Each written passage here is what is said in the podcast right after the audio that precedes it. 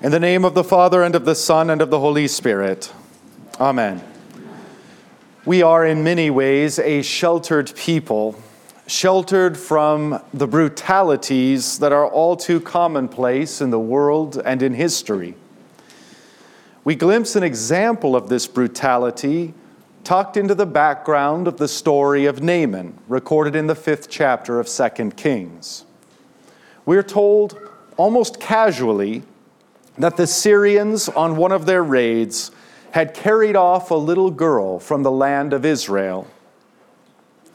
Obviously, many such raids were motivated by greed. Far easier to swoop into foreign territory and steal the fruit of another's labor. And if one is willing to engage in a violent raid, then murder, rape, and kidnapping are simply part of the job. What had been the fate of this Israelite girl's family? We're not told. We do know that she was old enough to absorb whatever trauma happened. She was old enough to know about the prophet in Samaria. Were her parents alive to see their daughter carried off? Or did her little eyes witness unspeakable violence? Again, we're simply not told. In fact, we're not even told her name there is a painful but necessary meditation to be had for those of us who have been sheltered from the realities of this world. We parents can hardly imagine anything worse than something happening to our children. What world news, history, and yes, even the Bible itself show us is that the worst imaginable tragedies aren't as uncommon as we like to think. Over the course of millennia, God's people have always had to live and keep faith despite experiencing unspeakable trauma and horrific evils. We must not make idols of those whom we love, of parents, of spouse, of children. At any moment, these may be taken from us. We and they belong to God. There is another painful but good meditation that this text brings with it. The little girl and the three verses about her are alone enough to utterly indict us, to uncover the profound shallowness in our hearts and reveal the true ugliness within our souls. What are we to learn from this little girl? We who can't even forgive our coworker a series of slights. We who hold on to the sins of our spouse for decades and use that to justify whatever reprisals we choose. We who write off friends or family or an entire congregation of people because of some word or deed, some sinful omission that dared to crack our fragile egos. Compare yourself, if you dare, to this nameless little girl. What did she suffer? And how does she view those who had done such severe and manifest evil, both to her and to her family?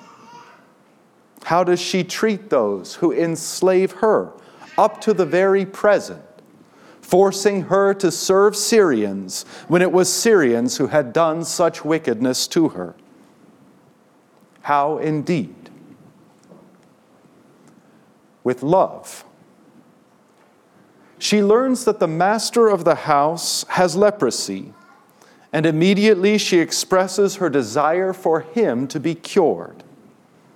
She points out that in her country there is a man who could cure him the prophet of Samaria, a man known to us as Elisha.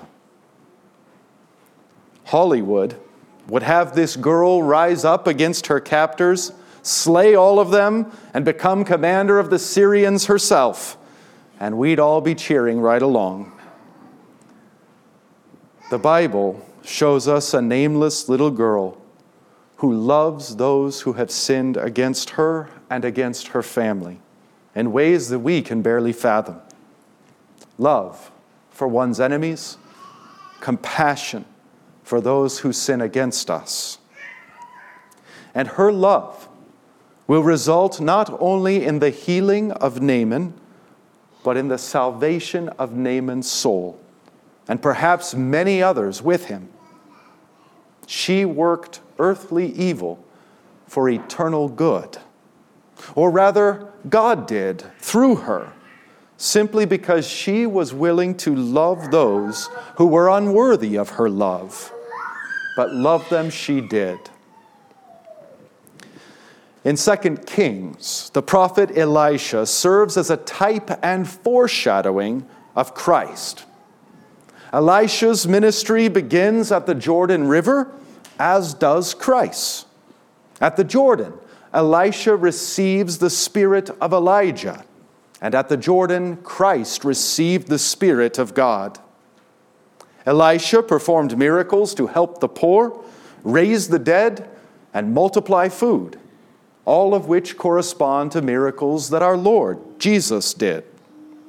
And likewise, because of a little girl and her love, Elisha would cure a man of leprosy, just as our Lord Jesus would cure many who suffered the same. Naaman, commander of the Syrian army, came to Elisha's house with an immense amount of wealth to pay for the healing. Elisha didn't even come to the door but sent a messenger saying, Go, wash in the Jordan seven times, and your flesh shall be restored, and you shall be clean. Needless to say, Naaman was no more impressed with this messenger than those who hear from us that baptism washes away sin. How can water do such great things? Certainly not just water but the Word of God in and with the water does these things for Naaman and for us. After some back and forth with his servants, Naaman humbled himself and agreed. He dipped himself seven times in the Jordan, according to the word of the man of God, and his flesh was restored like the flesh of a little child, and he was clean like the flesh of a little child, like the little child who had loved him despite his sins. So Naaman went back to Elisha, and what he said to Elisha showed that it wasn't only his flesh that had been cleansed. Behold, Naaman said, I know that there is no God in all the earth but in Israel. And when he tried to give Elisha payment, the payment was refused. This was by grace. A sinner cleansed inside and out, a pagan brought to faith by God, by water and the word. In Naaman, a Gentile, all of us Gentiles should see ourselves Indeed, our Lord Jesus once got in trouble with his Jewish congregation for preaching this very thing that God desires all, Jew and Gentile, to be saved, not by works, but by his grace. After all, that is why he came. The Lamb of God who takes away the sin of the Hebrews? No, the Lamb of God who takes away the sin of the world the one who bore Israel's sins in his body on the tree? No, the one who bore our sins, all sins, in his body on the tree. And after he was raised, did he command that only Jews become his disciples? No, that all nations become his disciples, being baptized, being washed in the name of the Father and of the Son and of the Holy Spirit. The stolen girl pointed Naaman to Elisha, and Elisha pointed him to the waters. Church fathers have seen this as a type of baptism.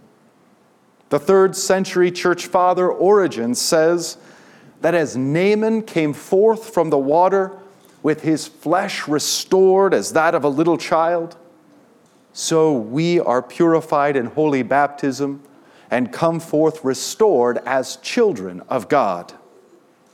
The fourth century church father, Gregory of Nyssa, says that Naaman's baptism in the Jordan directs us to the baptism of Jesus in the Jordan. In the former, the waters cleansed a man. In the latter, it was a man who cleansed the waters. Thus, Jesus made the Jordan into the source of all baptismal waters.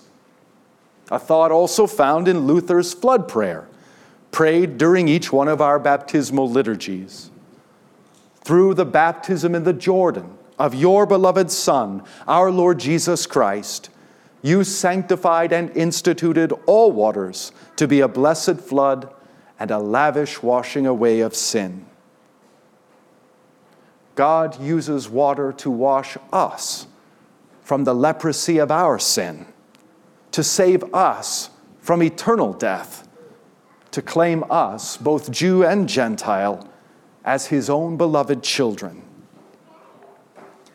To repent is to return to baptism, to let go of the grudges that we are holding on to to release others from the debts that they owe us, to forgive those who have profoundly hurt us. All of this is to return to baptism, to find new healing in those waters. Not only healing from our own sins, but also from those that have been committed against us. To return to baptism, and thus to find within ourselves the new and cleansed heart of that little girl. What does she show us? That we love because God first loved us. That we forgive because He has forgiven us.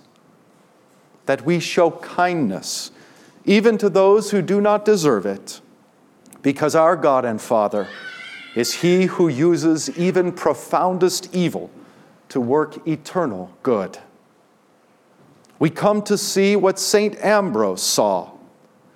The stolen girl is the church and an image of the church, the church of all ages, including all of us here in this life. We too are surrounded by our enemies and in servitude.